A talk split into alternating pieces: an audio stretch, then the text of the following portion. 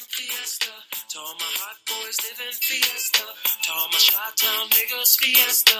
And all my uptown niggas fiesta. To all my players and my hustlers fiesta. And if you're sitting on them things fiesta. To all my honeys in the club fiesta. And if you're rolling with a thug fiesta. Ladies and gentlemen, welcome to the Fiesta Bowl edition of 5 Minute You. 5 Minute You is an abbreviated version of our 15 Minute You podcast. I'm Matt Wazorek. That's my brother Evan. What up, dope? Evan, let's talk the second half of the college football playoff, the Fiesta Bowl. Let's What's do the it. history behind the Fiesta Bowl? Well, man, it's a rather young bowl, founded in 1971. It was it came about because the Western Athletic Conference was very Mhm. frustrated they were not getting prestigious bowl invitations for their Hmm. conference champions. This is back in the day when BYU, ASU, Boise State, Utah, Arizona, they were all in the Western Athletic. It was a pretty good conference actually.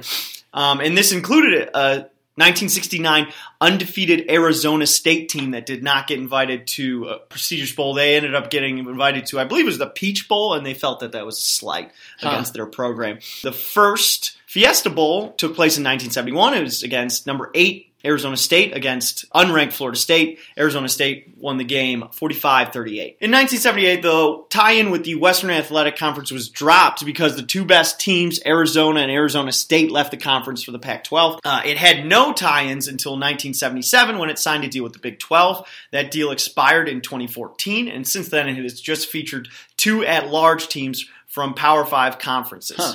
except for one game. More on that later.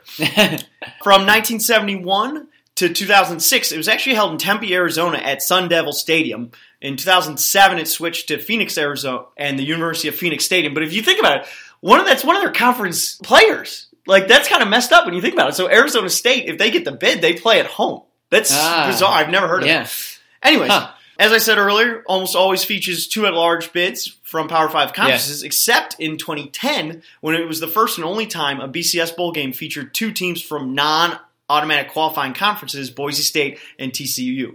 T- uh, Boise won that game 17-10. Nice. Matt. Petersen, your boy. Oh, preach! I mean, I'm not ashamed. Fat head of that guy. Matt, a Big Ten duo holds the record for longest pet pass slash catch in the Mhm. Fiesta Bowl. Who are they? Is it an Ohio State quarterback? It is. Is it Craig Krenzel? It is not. It is Troy Damn. Smith to And? San- uh, Antonio Holmes Ah, for okay. 85 yards. Nice. Mhm. Nice. I didn't. I couldn't remember which championship game was for Yeah. the Fiesta Bowl. Yeah, But a lot of those Troy Smith teams were good. So Yeah. overall, I think this is the most evenly matched of the big bowl games that we're looking for. We could be in for a great, great Fiesta Bowl. Sure. Both teams have experienced coaches with national championship experience.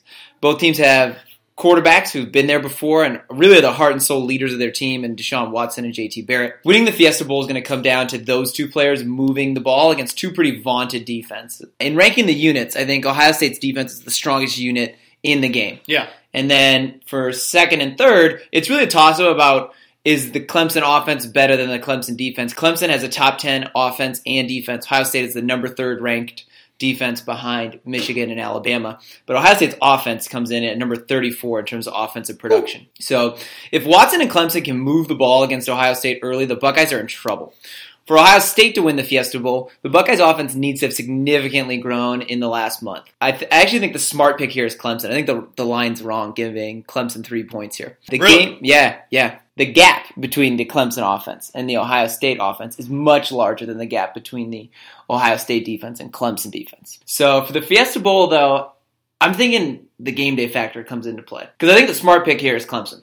Yeah. Great teams can't just execute their way to victory, especially in the college football playoff. You got to go out and you got to take it. Champions got to bring it on game day. I mean, you can like stats and all this thing you want, but like you can't play under the spotlight. You're not going to get it done. I'm thinking I'm taking JT Barrett and Urban Meyer on game day Sith over Lord. Deshaun Watson and Dabo Swinney in the Fiesta Bowl. Where are you at on part two of the CFP? Matt, I am also taking the Buckeyes. Clemson's offense is very exciting under Deshaun Watson, but the fact is they just haven't faced defense like OSU. The Mhm. Buckeyes D is phenomenal on third down and are great at shutting down the passing attack. OSU is fifth in passing yards allowed, averaging about 130 a game, and are also averaging about two picks per game. Wow. Watson's 15 INTs concern me when considering that. I don't know. you 15. 15. Oh yeah, and OSU ain't too shabby at shutting down the run, coming in at 15 in the nation Yeah. in a yards allowed per game. Clemson's offense is number 70th in the nation Mhm. in yards gained. So it's, I mean, those two factors just don't look good to me. And then, Yeah. like you said, they have Barrett under center, who is this Right. serious leader. Any Tigers fan should go to YouTube and watch the video. JT Barrett is a born leader. I watched it right before the Ohio State Michigan game. It is Barrett hyping up his team in pregame speeches. I thought to myself when I watched that video, I think we're screwed. Both thought that. Yeah, I think he's going to whip those Buckeyes up into a frenzy, and I think they're just going to come out. I think Clemson's defense might be able to hang better with Ohio State's offense, but at the end of the day, that Ohio State D is just going to shut it down. Yeah. Well, we'll see. We'll see. We'll see. Alrighty, folks. Thanks for joining us on the pod. This has been a preview of the Fiesta Bowl. The game is on New Year's Day on ESPN. If this is your first time listening to us, you can find us on iTunes. And while you're there, why not hit that subscribe button? The playoff is in three days, folks. I know I can't wait. I hope you enjoy it. Good luck to all the teams. Just remember, don't pick them like my brother. And don't pick them like my brother. Girls